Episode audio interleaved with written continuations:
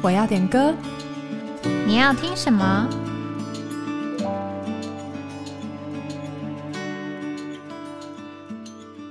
？Hello，欢迎回到哎，我要点歌，我是玉涵。Hello，我是雨珍，真的是好久不见了，好久不见。我们停了两周，上周主要是因为我个人在这个。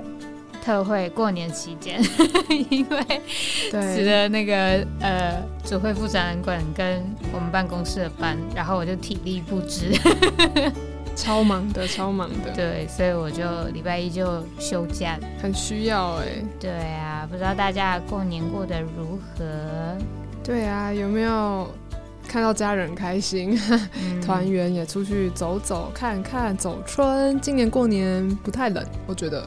啊，嗯，所以也蛮好出游的。但因为我在台北，所以台北其实都没什么人，除了华语特会之外，台北基本上都外外来人口嘛，所以每次到过年，台北就像空城。但是在二月十号、十一号那两天就蛮特别，就是因为很多人要去南港展览馆，对。对，所以听说捷运还特别为我们加开班次，真的 那几天超热闹的，嗯。我没有在监狱上体会到那个盛况，有点可惜。对，但是在在呃网络上就看到很多弟兄姊妹的 po 文，他们的分享，对吧？就觉得真的看到那些照片就觉得很荣耀啦，对吧？自己能够有份这样的这样的特惠吧，然后或是就是能够在这个身体里能够看到这个身体的见证。阿门，阿门。好的，那我们今天又要来回归，继续来播大家点的诗歌。是的，我们终于要把二零二三年的份点完了。大家听到这里就知道可以加紧点歌了。好的，那我们今天呢这一集我觉得比较特别。嗯嗯，就如这个标题说的，应该说我会这样问，是因为我自己。没有听过这些诗歌，对，要不是听众朋友有点的话，我可能除了第一首要点的以外，我其他都没有听过，对，让我觉得也挺好的，所以就跟大家来分享这些诗歌。那第一首呢，就是很多人都有听过的《那是无力底外细咩》，那这首是由真。这个贞是贞洁的贞，嗯，应该是姊妹点的诗歌。他说这首歌是他软弱时的鼓励。阿门。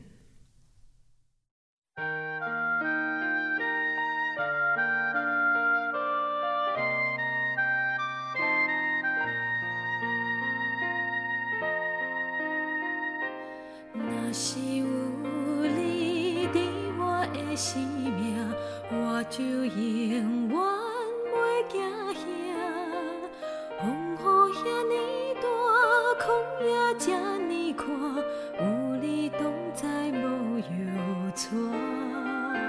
若是有你伫我的生命，我就永远袂孤单，有你相做伴，甲你斗阵行。充满温暖，袂畏寒。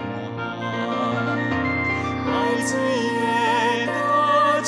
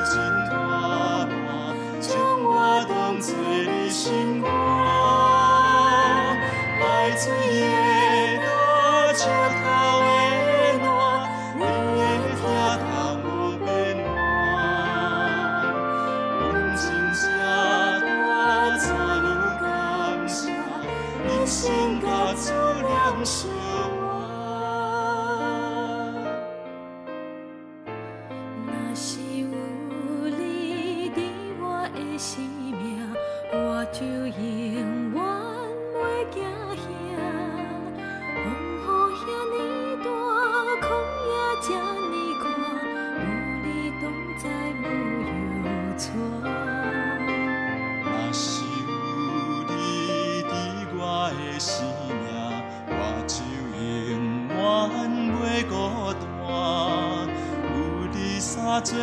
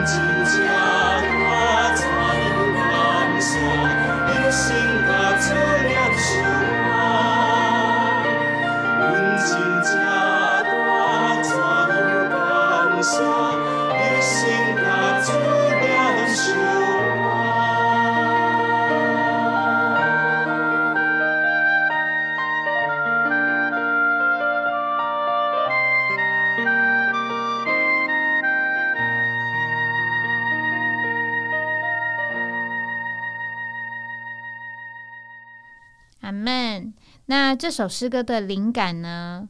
据这个创作者说，是出自一首台语的老歌。就是他有一次从神学院要下山去服侍，那因为等不到公车，他就拦了计程车搭。那这个计程车司机呢，知道他是从神学院出来的，要做牧师，所以他就像找到了一个依靠一样，就在路程上一边诉说自己的心事，也一边听着一首叫《香囊金桃》，就是双人枕头的一首台语歌。对对，那在歌词中就有讲到“香囊金桃，那无你也会孤单；棉被较厚，若无你也会畏寒”，就是讲到这个枕头如果没有你也会孤单，棉被再厚没有你也会就是感到寒冷这样。嗯，那虽然这个司机他将心情寄托于这首歌，但是这首歌没有带给他盼望，所以这个诗人他事后回想，就写下了“那是有你伫我的性命，我就永远袂孤单；有你相最伴，甲你斗阵行，充满温暖袂畏寒，就是刚好跟这个香囊金桃的歌词是呼应的，对，来作为对这位司机的回应跟答案。阿门。对，那这首歌呢，呃，其实也算是我初信的时候吧，就是最先接触到的台语诗歌之一。第一首就是大家之前也有点过，就是。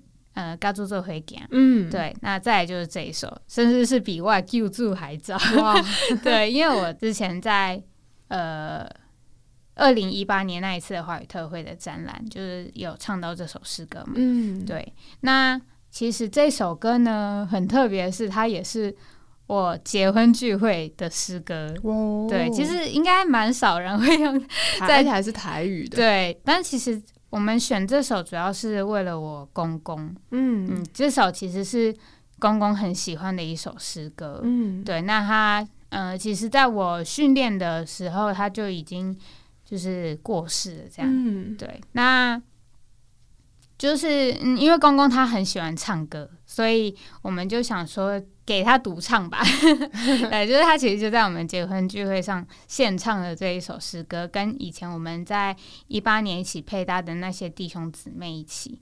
对，那其实因为公公生病之后就变得很消瘦，那你知道人其实一瘦了，他的声音也会变很虚嘛。嗯，但是他在结婚聚会那个时候，他的音量吧，就是又变得很大，他就是那种。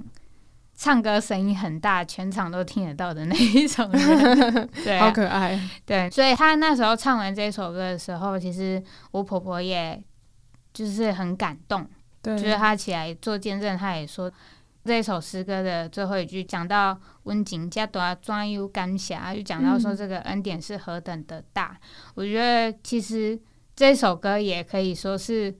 呃，我从公公身上看到的见证吧，对啊，他虽然生病了，但他并没有因为他生病就变得很下沉、很消极，他还是一直都让我们感觉到他是很正面、很积极的。对，因为有这位主在他的里面做他的生命，所以他呃，他在第一节他也有讲到嘛，那是有你的我的性命，我就永远袂惊啥。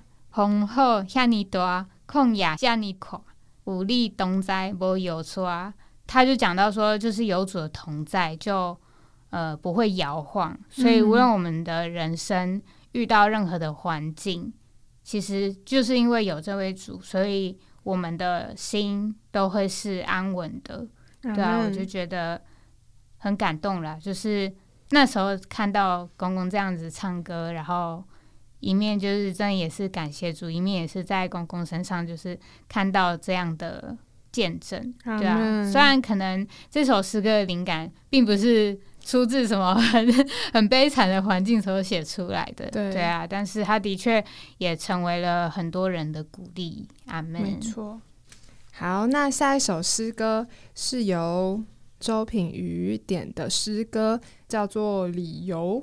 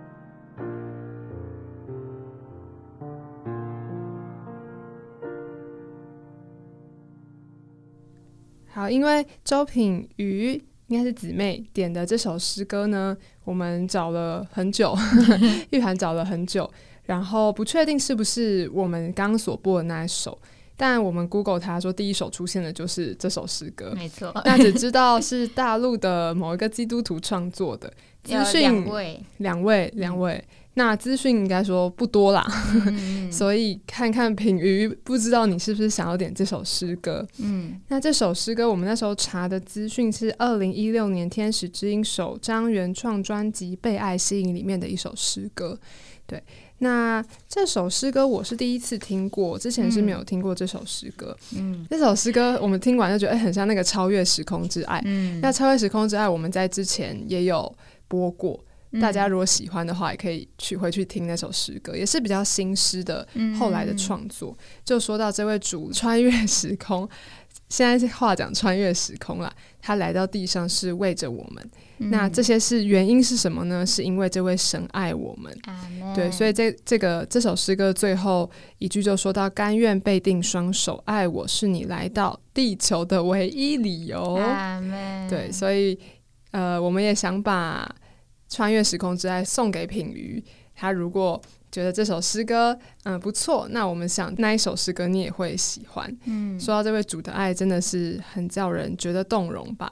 就是他爱我们的爱，还不是说我们是一个特别成功的人，或者说我们有什么可爱的地方值得他爱？其实我们完全没有，而且我们还犯很多罪。圣经里面。可以看看，就是人从堕落之后就发生了许多故事。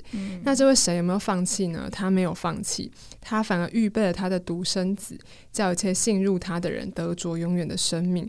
就在我们的那些身不由己里面，我们想行善却由不得我们的里面，他来拯救我们，脱离一切的罪，叫我们与神和好，能够重新享受他做生命。所以说到神的爱，真的是非常的大。他就像诗歌写的，他被钉十字架，三天后复活，成了赐生命的灵。如今这份爱就住在你和我的里面。只要我们向他的爱敞开，也许你就能经历像品瑜经历的神的爱，是他唯一来到我们里面的理由。嗯，那当然，这位神的属性非常的丰富。大家若是读了圣经里面的许多经文，就会更深的看到这位神的爱是如何的爱。他不是只是叫我们好像得一种安慰而已。嗯，他的爱是超越我们所能理解的那个爱。所以这位神爱你，所以他为你预备了许多的经历，叫你来享受他的爱。好的，那我们就休息一下，等一下回来。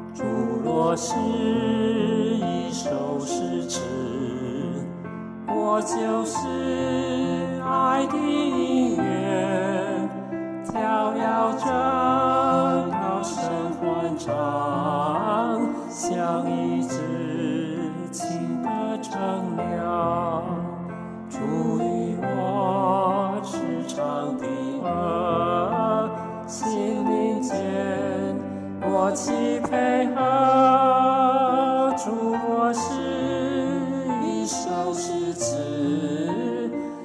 就是